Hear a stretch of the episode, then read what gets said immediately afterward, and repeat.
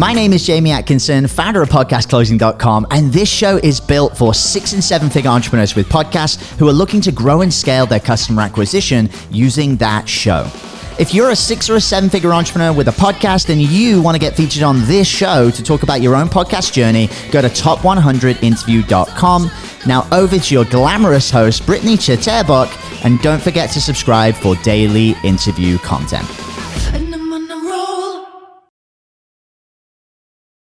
Hey guys, welcome back to the show. It's Basha here. Today we have a super exciting guest, Bob DePasquale. He helps organizations build a culture of generosity, and he is also the host of Speaking of Impact podcast. Welcome to the show, Bob. Thank you so much for coming on. Basha, awesome to be here. Hopefully, we have a great conversation today. Likewise, likewise. I'm sure that we will. We'll what's working and your challenges, your podcasts, and your goals, and I'm sure we'll we'll get a lot of great takeaways from that. Before we jump in, do you mind telling us a bit about your story and where you are today?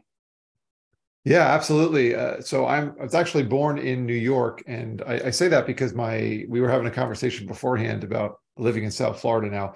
Love the weather here. I just spent a couple weeks in Canada, freezing my butt off, but uh, happy to visit a cool country, and, and the people there were awesome. Uh, but I was actually born in the north, and my my mother said to my dad one day, "I, I want to get out of the cold weather." And on a whim, they kind of just moved down to Florida back when I was just a child, and I grew up down here, loved my life but I said I wanted to go back to I wanted to go back to the north for college, and I had an opportunity to play football and study and be closer with my extended family that I had didn't really know growing up too much down here in Florida. And I went back to New York to Hofstra University uh, for college, and I I thought I had what was your typical 18 year old move off to college experience. And little did I know, in just a couple weeks after moving back up to New York, my life was completely changed. Uh, I don't know how much time we have. I can get into that story. It's it kind of feeds my life and my business and my purpose these days. Um, but yeah, I moved back up there for college. Uh, life life was changed, and I ended up moving back to South Florida, and that's where I live now. That's awesome. That's awesome. Definitely, let's go. Let's touch briefly on that story you know, because sure. I'm sure that it's relevant to your business today. Yeah, it's absolutely relevant, and you'll hear me talk about generosity uh, a, a, lot uh, in this conversation and in, in, my life. And if you follow me around on the interwebs, but uh, it, it, changed my life and it saved my life uh, when I was just 18. So I had moved off to college. Now I don't know about you, Basha, but when I was 18, I thought I was invincible.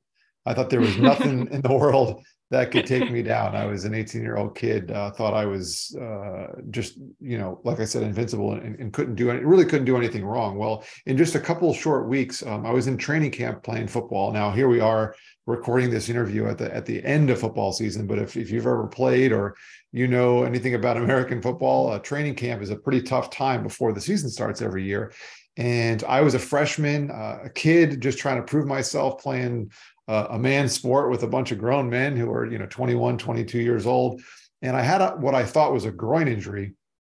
And another another thing about uh, about or something about being 18 is like you, you, think you're invincible. And i found out that a groin injury can really take you down. Little did i know there was other things that were going to take me even down further than that. But if you've ever pulled a groin muscle if you're listening out there you know how hard it is to even stand up and move and just walk if you can't move your leg with that muscle. You don't even realize you use it that much.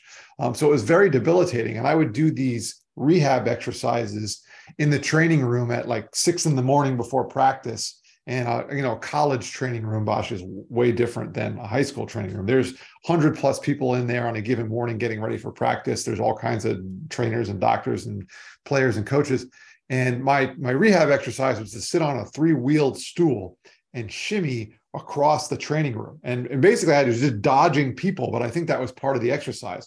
Well, I was doing this for like a week and it wasn't getting any better. And the head trainer was this tiny little guy. His name was Rick, really, really nice guy, but you didn't really get a chance to talk to this guy so much because he was so busy. And he would stand on a box in the middle of the training room and he would scream and, and, he would hold his hands together, cup his hands together, and say, and, call out his orders or whatever needs to happen. And one day, it, the, all, through all of the commotion on a given morning in the training room, super loud, it, it, it felt like it got dead silent at this moment on one day. And he screamed across the room to me and said, Bobby, and they would call me Bobby at the time, said, You need to be back on the field. Don't act like a weakling. And I'm thinking to myself, man, now this little trainer who's all of 140 pounds soaking wet is calling me out in front of all of my coaches and staff and teammates. And I was like, man, I feel like such a loser. But my injury wasn't getting any better. So I said, Rick, I had a more private meeting with him and I said, Rick, listen, man, um, something's not getting any better. Like this is not normal. So he's like, I'm going to send you to a doctor. So over a period of about a week, here I am, an 18 year old, technically an adult. I'm driving all around Long Island New York, going through all these tests, and I get sonograms, MRIs, CAT scans, uh, you name it. I had every test in the book. Well, the day that my parents were supposed to come up for my first college game, I had one final doctor's appointment. Now, I expected this appointment to take two hours plus, like all the other ones did. But I walked in, I had no paperwork to fill out. I they they sat me down in an office within five minutes of getting into the office the doctor came in and all he said to me was, Bobby, you have cancer. And I said, What? I mean, I'm 18, I'm invincible. I mean, I have cancer. He's like, I know you're probably shocked. We'll hook you up with an oncologist. I didn't even know what an oncologist was at the time. And that was it. He said, You can go. I walked out of that appointment, Basha, and I didn't expect to hear from my parents because they were flying up. They were going to be on the plane. And they didn't expect me to be out of the appointment. But my mom said, you know what? I'm going to try to give him a call anyway, even though he's probably at the doctor. And I walked out of the building, my phone rang, perfect timing or imperfect timing, depending on how you look at it. And my mom said to me, Hey, you know, we landed. I can't wait to see you. Um, how'd the appointment go? And I was like, Well, um, about that appointment, mom, uh, the doctor told me I have cancer. And I could, I my mom said nothing, but she was screaming all at the same time. I mean, I could just feel the air sucked out of the vehicle that she was driving in. And the only thing I could hear after a couple seconds was my dad on the other end saying, Susan, Susan, you know, what's wrong? And he could tell something was wrong too. So we met back at my uncle's house, who still lived in New York, and my mom's brother. And we, um, I gave my parents a big hug. I had never been home, away from home that, that much time but we just found out that I was diagnosed with cancer, and you know, we shed some tears, said a few prayers, and it was just a terribly challenging time in my life. And a couple days later, it was a Saturday now. It was supposed to be my first game. Obviously, I wasn't playing in the game at this point. My uncle's best friend came over the house. And this is this was the key moment in this whole in all of what happened. He he came over. We had never met the guy before because we lived in Florida, and he handed my parents his keys. And he said, Bob and Susan, take my car for as long as you could possibly need it. I can't imagine what you're going through with your son right now. And I know you're going to need a vehicle to get around. So he just gave my parents his car and he was there for maybe 15 minutes and he said goodbye to my uncle and, and us. And that was it. And he left. And there, you know, hmm. didn't see him again. And that was Saturday. Now, on the following week, I was supposed to start classes. And my oncologist told me you can't not go to class. You can't just drop out. You got to do something with your life. We're going to figure out how to treat you. We're going to we're going to figure out this cancer, but you can't do nothing. So I went to my second ever college class on Tuesday morning with Tim's car. And I got out of the class and I went to grab something to eat before I had to hop back in the car, meet my parents and go to some doctor's appointments and, or meet meet my oncologist. And I'm sitting there eating a breakfast burrito in the cafeteria.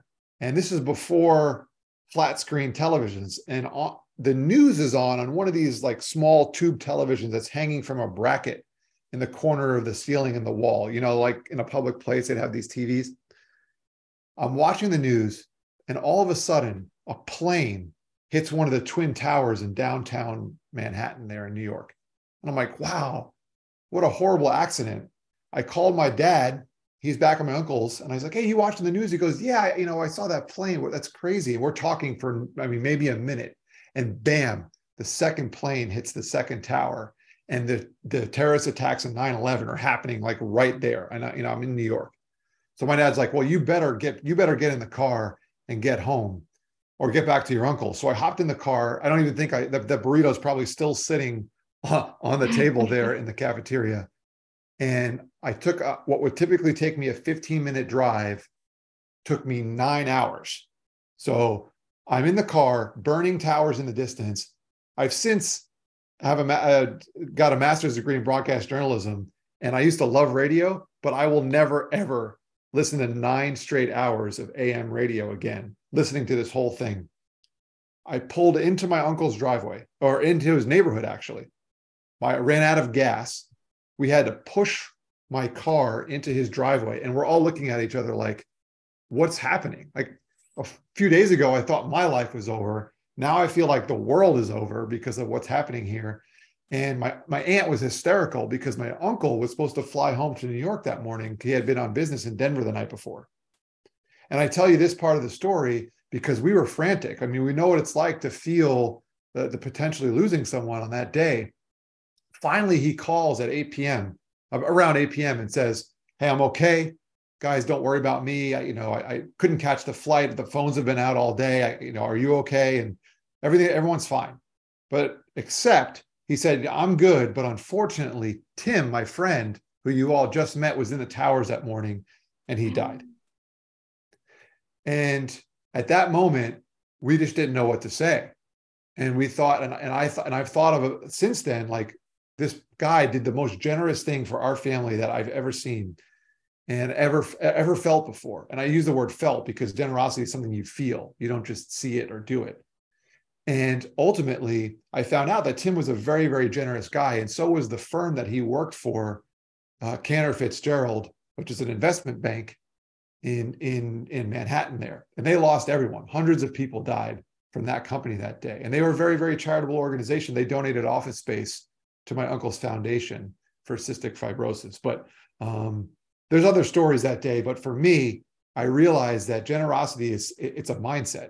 It's something that you do for people and we just don't know when our lives could be over. We, we don't know how many opportunities we have in life to do something for someone else so we might as well do as many as we possibly can. Wow. That is that's a phenomenal story. I can't even imagine what that must have felt like living there you know being so close to mm-hmm. it while it's happening. That's insane yeah and it, it was I that that time of my life, I, not a day goes by, Basha, where I don't think about that period. This is not an exaggeration. Every day of my life, I think about what happened then, and it, it kind of has shaped my worldview over the past twenty years. I'm sure that it has. I'm sure that it has. But it's beautiful that you were able to take all of that and decide to, you know, carry that generosity forward and continue helping out other people. That's that's the most important part because you can you can have such a traumatic experience happen to you and then turn bitter because of it or you can mm-hmm. choose to do something with it and you chose to do something with it. And i think that that's that's beautiful. So i love that. I don't love what happened to you but i i, I love what you did with it. Me either. So, me either. And i you know people have asked me also do you have regrets or would you change anything? And i mean i would never wish chemotherapy and surgery and all that i had to go through and terrorism. I would never wish that on anyone uh, and I don't think anyone would. Uh, yeah. But I don't think I would. Ch- I know that I wouldn't change the results or what has happened since then. Um, and, I, and I believe strongly that it that that it, it happened for a reason. And you know, maybe I was the one of the people that maybe could handle that. I don't know. You know, I don't think I have any special skill of resilience or anything, but I do know that the lessons um, that I've been learned, I've been learning lessons for that for two decades now. Uh, it probably took me a couple of years. It took me months to heal physically or you know maybe half a year. And then mentally it took me about a year but emotionally it took me at least two years if not longer to recover from all that would happen and since then uh, it's been providing lessons for me which is great. You got i have to look at it that way. But it's good that you do look at it that way. Like i said mm-hmm. you can either choose to be better from it or you can choose to do something with it. So phenomenal story I hate to switch gears though. Um, no but let's let's let's cover your business as well because we do only have we only have about 15 to 20 minutes left. But um, let's talk about your business. So, what is your focus going to be for 2023? Well, I have two focuses. Um, I hope that's okay to have two. And and sorry to to put that that story on everyone out there, but I think that really will help you understand why I, why I'm in the business that I'm in. So um, so I have two focuses for this year. Uh, number one is so I, I manage, I own and, and, operate and manage with my business partner a wealth management firm focused on generosity. And so I spent uh, after I, I, alluded to earlier that I, w- I was in broadcasting. I, I, left the broadcasting industry and I got recruited into into the financial world, uh, and I worked with thousands of families over the years. And about a couple of years ago, my my business partner and I decided to leave the firm that we worked for for many years because people were asking us uh, to help them with some services that just weren't capable of being offered in that business model, and a lot of them were focused. I'm so sorry. Around, would you mind? Yeah, go ahead. Would you mind going back? It cut out. Oh, no worries. Um, I apologize. Where'd you lose me? Um, it was where you got recruited into the financial um, Sure. industry. Sure. Got recruited into the financial industry and was super excited. Worked with thousands of families over the years to help uh, to help them make wise decisions. But about a couple of years ago, we really noticed people asking us to offer some additional services that just weren't allowed in that business model. So my business partner and I really didn't want to leave our firm. We love working for them. We love the mission of the organization, but we had no choice. So we wanted to start a firm focused uh, on generosity and helping people identify the things that are most meaningful to them, and not uh, um, not to lessen the value or desire or need to make wise financial decisions, but to find a purpose behind why they're saving, investing, building businesses. I mean, I know you talk to a lot of business people on this show. I would venture a guess that just about all of the people that you've spoken with and interviewed over the over the period of time, or the people that listen, there's a reason why they're in business and they want their business to be successful financially and influentially. It's not just to have a bank account. It's because they care a lot about their family, or they want to do something, or there's causes that they care about. Um, so my so my my first focus is making sure that our business is thriving and doing well, so that we can help people identify what's most meaningful take the financial stresses that they normally have off the table so that they can chase after those dreams, building their business, supporting causes, maybe starting their own foundation or doing their own charitable work. So that's my number one focus, making sure people can do well uh, with what they're already doing good with. And then my second focus is talking with groups and or other organizations about the power of generosity. Um, so it's I got two focuses: helping people be generous, and then the other one is telling people about the power of generosity because I believe generosity is not only good for the person uh, who receives an act of generosity. Uh, I talk a lot about um, a friend of mine, Wendy Steele, who works for an organization called Impact 100 Global. And she talks about in a TED talk and a lot of her work about the power of hormones, and one of them specifically being oxytocin. If you're a mom or a parent out there, you know the power of the uh, this hormone. It, it's, it's, involved in childbirth. It's involved in bonding uh, amongst family members and loved ones. And so when someone receives a gift, it's benefiting them not only because they're getting a tangible value or it could be a, financial gift, but there's there's a bond between them and the person who gives. And the person who gives also feels good and gets that oxytocin hit. And most people can understand that. But what I found, and like I said, through researching a lot of uh, Wendy's content, is that the third party also receives that hit of, of oxytocin. So you don't have to give or receive a gift to benefit from generosity. You can just see it or experience it. You can be a third on uh, an onlooking third party of a generous act, and you feel good about it. Just that that's why people love watching feel good stories, and that there's happy endings to movies, and there's YouTube channels about this because people love just to experience generosity. So that means that tells me that it's good for you. It's good for your family. It's good to teach young people about being generous. And if you're a business owner out there and you got a staff and a team of people, whether it's one person that you subcontract or you got a thousand employees, a generous culture is good business. That's I love that. I love that. Generosity is infectious. Absolutely. And it, it really is. I mean, I've seen company, the companies that make the the, their employees and their customers feel like they're part of something great that's bigger than themselves is so powerful. If I'm in a cubicle and if I'm in one cubicle at this company and I'm working on a project in direct competition, or I got to stomp on the, my neighbor in the cubicle next door to be successful, or I got to prove myself so that so I can take their job. That's not a good culture. But if it's collaborative, if it's generous, if I know that my work is helping the person next to me, I mean, I'm much more likely to stay with that with this organization. And there's a lot of talk about there about benefits. I mean, you got to offer more time off, more vacation, better retirement benefits, matching on 401ks. And don't get me wrong, I'm in the financial space. Matching on 401ks is very important. If you're an employee and your company matches, do your best to to get that match because that's a great financial benefit. But I'm telling you, business owners, the reason why people stay with an organization is not just because of the retirement plan or their vacation policies. It's because it's enjoyable to work there, and generosity is part of that. Absolutely. I completely agree. I'd much rather go into work and know that the people around me aren't out to get me and it's a nice, healthy environment. I know that I'm going in there and I'm going to enjoy my work day and I'm going to enjoy the stuff that I'm doing versus, you know, going into a toxic environment where my coworker next in the cubicle next to me is talking bad about me and saying, Oh my gosh, you know, did you hear what Basha did? Did you hear she yeah. didn't send in that report? I, have seen it. I've, I've seen it happen. I've seen it in, you know, I mean, I used to manage a team of people at my previous, at my previous firm. Now we're much more lean and mean. So I don't have to deal with those relationships as much. I still do, but I dealt with it for years. And I mean, I made a mistake as a leader many times of trying to create this competition. And I thought I was doing it in a healthy way. Um, but people aren't going to tell you that. If they don't feel comfortable with it, they're not going to say this is unhealthy or I don't like it they're they're just going to go with the flow because they want to be the best they can be. They want to prove themselves.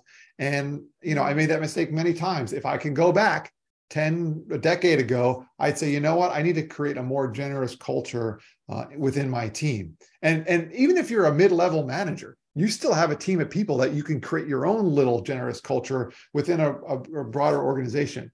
And the other thing i should mention is that customers customers want to do business with generous organizations. You know, that's the reason why companies out there like to talk about and promote on social media their generosity. Now, there's a way to do it. You don't want to just stand over here and say, hey, we're the greatest company. All we do is give money away and time. But if they people know, people people feel it. If you're if you're a customer of an organization, you can and you feel like that organization is not just collecting collecting your money and, and, and the employees aren't just collecting paychecks to appease shareholders, that they're using their platform to do something good in the world. Um, how awesome is that? I would, I would immediately, I would spend more money at a at an organization that's that's using their revenues for good than I would at a company that's giving me a, a, the same product for a lesser price. If I could, if it if it proved that they weren't doing good with what they with with their with my money, you know what I mean? Like you want to be involved in organizations that care about something. Absolutely. No, I completely agree. I mean, at the end of the day, people like to feel good. People like to feel good about themselves. They like to feel good about what they're doing, for the most part.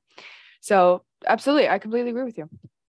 Um, awesome. Um, but let's so let's switch back to your your business itself. What is your goal for revenue for 2023? Well, for for our uh, for our financial business, um, we we just started the business, so we're mm-hmm. trying to get to seven figures. Um, okay. That would be an ideal goal uh, as a as a gross target. And I think when you look back at what we what we previously done in our previous organization, we find that um, strong financial goals are very very important. We spent 12 years building that platform, um, and we didn't leave to make more money, um, but we realized that in the long run, I think the world needs the focus that we have now. So I'm hoping that we can reach that goal uh, and well beyond that um, if we can scale as as we plan and if our business plans go as uh, according to plan. Um, the next three to five years will be uh, tremendous growth. Absolutely, yeah. So then, um, with all your success, what is your biggest challenge today? Simplicity.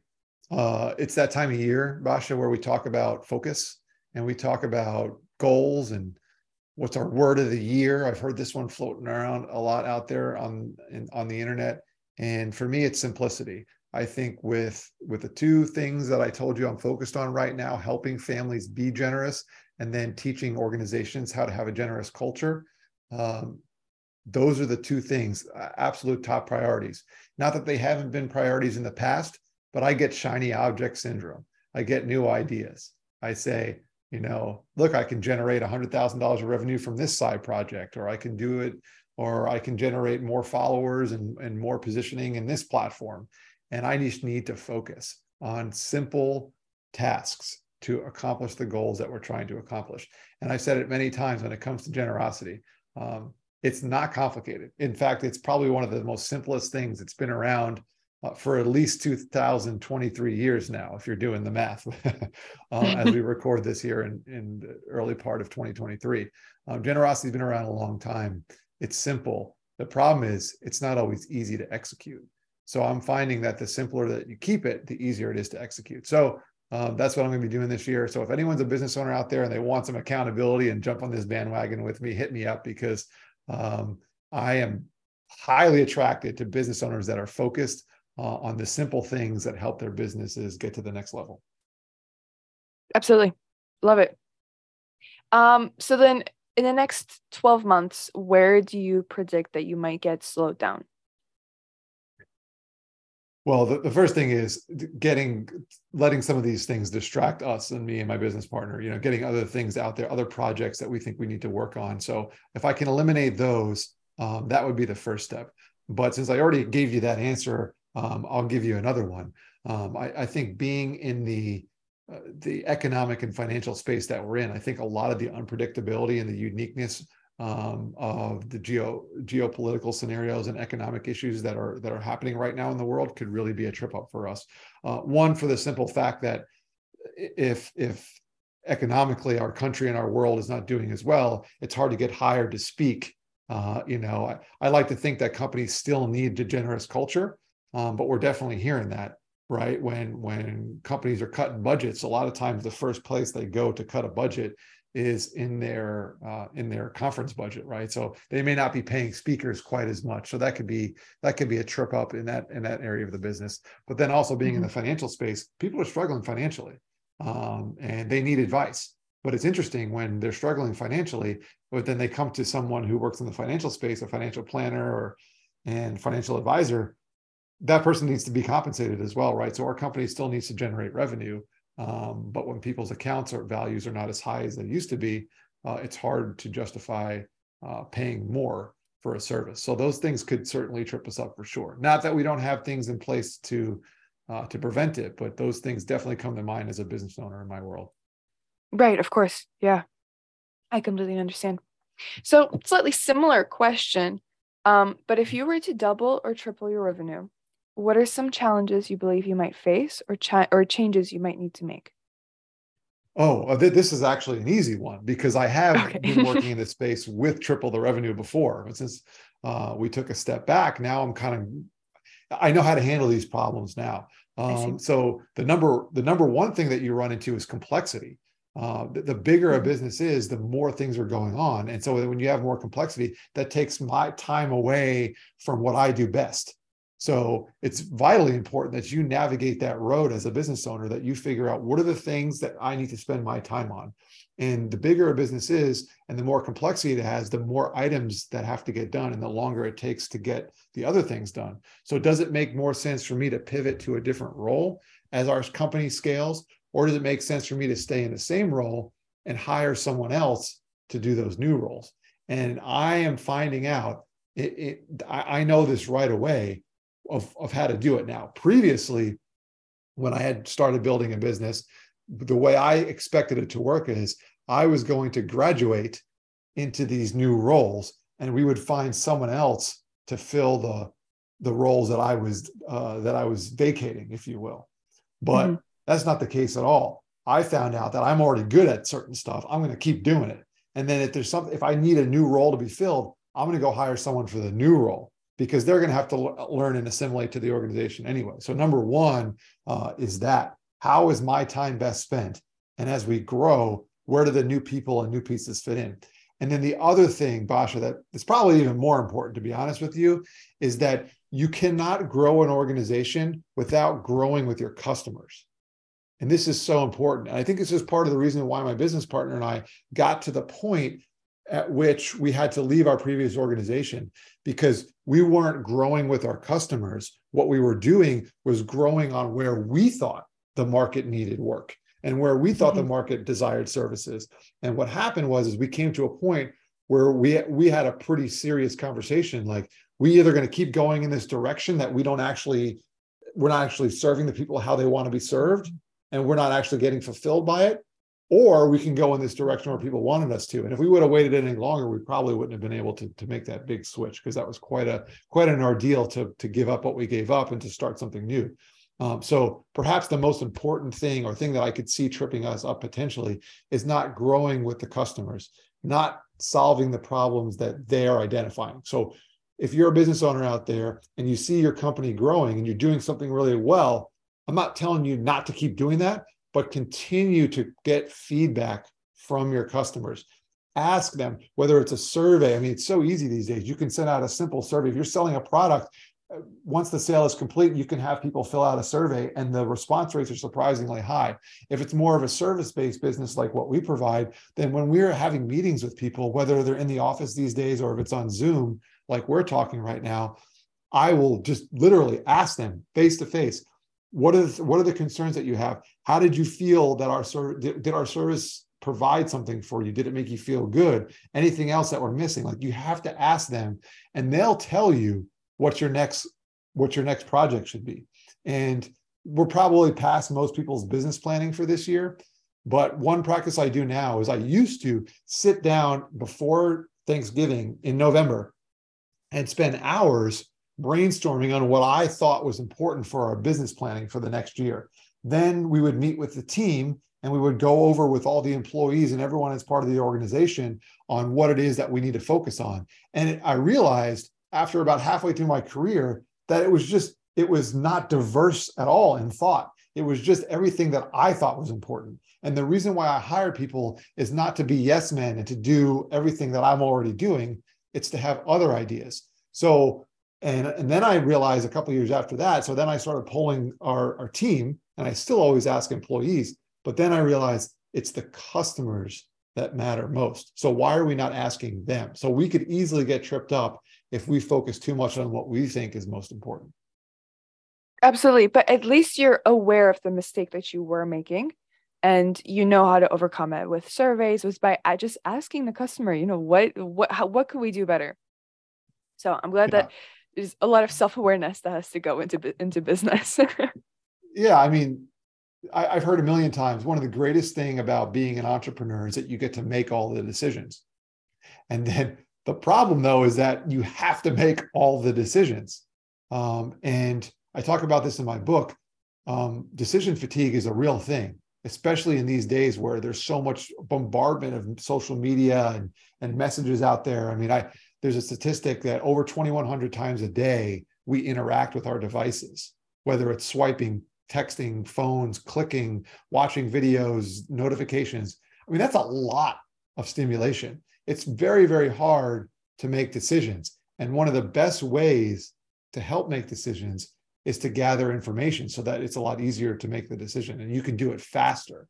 If you have more information you can do it faster. If i get a question now or if I have a, a, a question or something that I need to address for our business, now I can go to the data and it's right there. I don't have to waste time. I could say, well, this is what the customers are saying. Well, then it, it makes the decision much, much easier. Of course. Of course. Yeah. All right, let's switch gears and let's talk about your podcast. So what mm-hmm. what kind of topics do you cover? So the podcast called Speaking of Impact, it's all about people doing what they love and making the world a better place. So the topics that we cover um, our purpose. So, what is the reason behind what the work or the or, or the volunteering that you do? Um, what is the, the the other thing that we like to talk talk about is what are the practical steps you can take to use your influence and resources to make the world a better place. So we'll talk specifically with successful business owners about how they're using that platform to accomplish something beyond just the bottom line of their business. Um, and then finally, the the why and it's somewhat related to purpose but people's individual why not just the purpose behind their business. So, so like for example if someone uh, we had a we had some uh, father and son combination on they sell socks. They're the world's largest internet or or sock retailer. And the purpose behind their business is to provide socks for people that they need to wear socks whether they're uh, long socks short socks but it's pretty simple purpose behind their business. But their purpose behind their work or the why behind what they do uh, was so meaningful. Um, they so they, they like to say that they're so the, the son has what they call differing abilities. Um, he has he's he's challenged in certain areas and so he was able to start this company despite his differing abilities uh, and now they hire just about everyone that they hire has some sort of differing ability and it was such a meaningful conversation because they told me that the reason or what they're selling is socks and the purpose behind is to help people put something on their feet but the why was to empower anyone with differing abilities to believe that they can contribute to society and really be an entrepreneur. I mean, you don't have to be an employee just because you have differing abilities. You can be an entrepreneur in person. So we love to talk about people's why on speaking of impact. That is so sweet. That is so sweet. I love that. That's that's amazing. So then cool. I'm sure I can I can infer the what your favorite thing is about podcasting, but I want to hear from you. What is your favorite thing about podcasting? Oh well, I, I, mentioned about my my broadcasting career that really never got started because I got recruited out. I just love communication. I love talking to people and asking questions. Uh, I don't get me wrong. I love answering questions too, and you've had some great ones today. But I also I also love asking them because I want to mm-hmm. know like what drives people and in this world where there is so much stimulation, I think most people are, are looking for some kind of special type of inspiration or motivation to do something because there are so many messages out there it can you can get easily distracted so the ones that like rise above the rest are the ones that are the most powerful and for me that i get that i get that max level inspiration from talking with people who are successful in areas that aren't related to what I do. So I I mean, Basha, I know plenty of other financial planners and financial types who are managing billions of dollars. And they're very, very successful by just about any measure that you can come up with. But if I'm being honest with you, I've been living and talking with those people for over a decade. So they don't rise above anymore. What rises above are people that are doing like people who sell socks or people who are artists. I, I had a guy on the show once. He he has an NFT project. I don't know how much you everyone out there knows about non fungible tokens, um, but at its base level, it's digital art. But it's also a way to incorporate community in the projects and the businesses that you have on the blockchain. And we don't have to get into those technicals too much. But this guy is an artist, and you know he uh, he's a visual artist. He's a photographer, videographer, um, but he decided to create this NFT project. And it wasn't that he created the NFT project that was interesting. It's what he's doing with it. It's called Superhero Grannies. You can you can check it out. The guy's name is Tobin Jones, and what he's doing is he went to um, a small African village, and because he he was actually born over there, and he took pictures of these grandmas. And these grandmas got together a couple of years back because in the slums, if you're a grandma in the slums, you're highly susceptible to attack uh, because you're you know you're elderly and you're just in a bad area. People are just savage. It's just really sad. Well they decided getting together and they started taking martial arts classes. So they call themselves the kung fu grannies. And so tobin went over there took pictures of them and realized it cost a lot of money at least in their dollars to, to organize these things and these women needed financial support not just physical training so what he did was he, he he got these NFTs and now he sells the NFTs and in perpetuity, anytime one of those those NFTs is sold. Now remember, this is a digital picture of the grannies. They're really cool looking, actually, but you would you would want them just to see them. But it also supports a good cause. So when he sells the original mint of one of the NFTs, they make a percentage of money. And then if I bought it from him and then sold it to someone else, more money would go to these ladies. So he's creating this passive income for these grannies who really need the financial support uh, in their small town. And then he's also using it to promote that message in the world. So I love talking about people with this stuff. And that inspires me so much to use some to do something unique in my field uh, rather than just listen to people in my field. So the favorite part about podcasting is a really long way of saying is just talking with people and seeing what inspires them. That's amazing. I love it. I love it. So one last question, and then yep. um, we'll we'll go ahead and head out. But what have your biggest pain points been about around growing your podcast and your business? My biggest influence Is that what you said? Biggest pain points. Oh, pain points. What has been the most difficult uh, well, thing? So I'm not a technical, technically savvy person. I like to think I'm on the cutting edge. You know, at Initiate Impact, our firm, we're we're very, very forward focused with technology. Uh, but we have the specialists to do that, right? I, I wanted to make mm-hmm. sure that was the case. It's not my thing. So what I struggled with, especially early on with the podcast, was trying to figure out how to promote this thing and how to get people to listen and how to use algorithms and how to how to upload and and different you know hosting and all those things so that was a pain point for sure learning the technical aspects of it.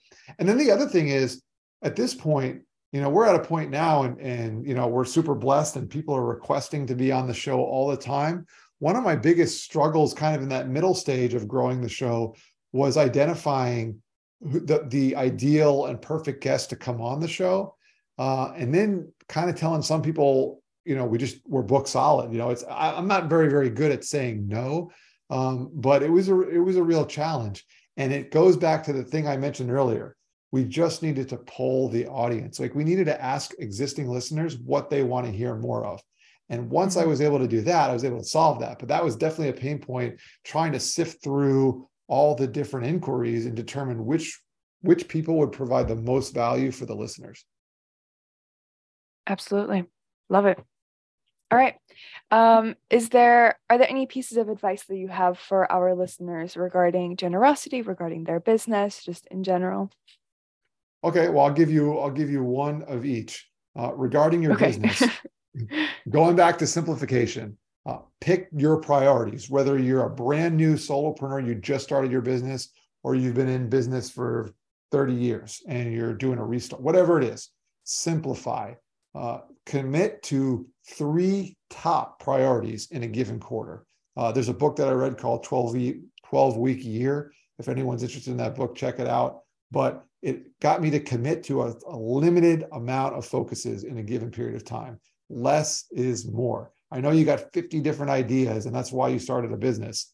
Um, but if you can focus on three or less and get those right, I think you'll have much more momentum to jump on doing the rest of those those ideas you have. So that's for business. Um, for generosity, it's as simple as this generosity is a mindset and not an event. So never think that you have to overcommit time or energy or thought energy to being generous. You may not have the time. If you're a busy business business owner, uh, part of the service that we do at my business is to help take some of those tasks off your plate so you can be more generous. But we understand there's time, there's certain times where you're all in on your business and you necessarily don't have the time to organize to start a nonprofit organization or to start a whole generosity project. You may only have time for in the moment actions, and that's absolutely okay.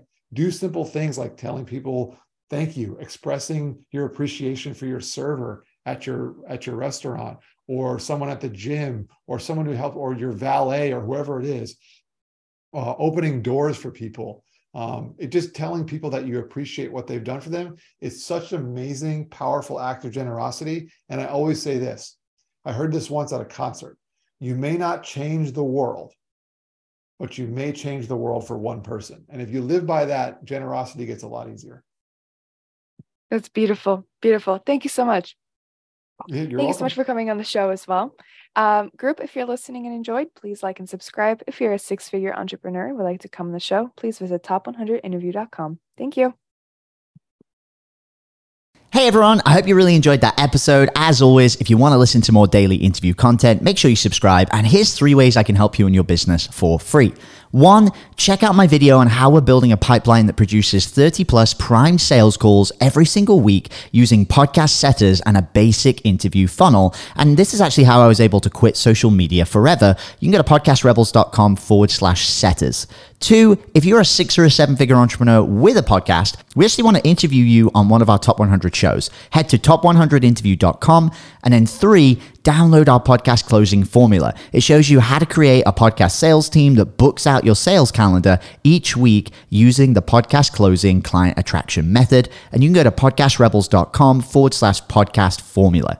Now, at podcastclosing.com, we help six and seven figure entrepreneurs with podcasts create a system for predictable client acquisition without relying on paid advertising or social media by building out podcast sales teams. Now, if you want help turning your podcast into a high ticket client acquisition machine, then book a call with our team to see how we can help. Go to podcastrebels.com forward slash chat.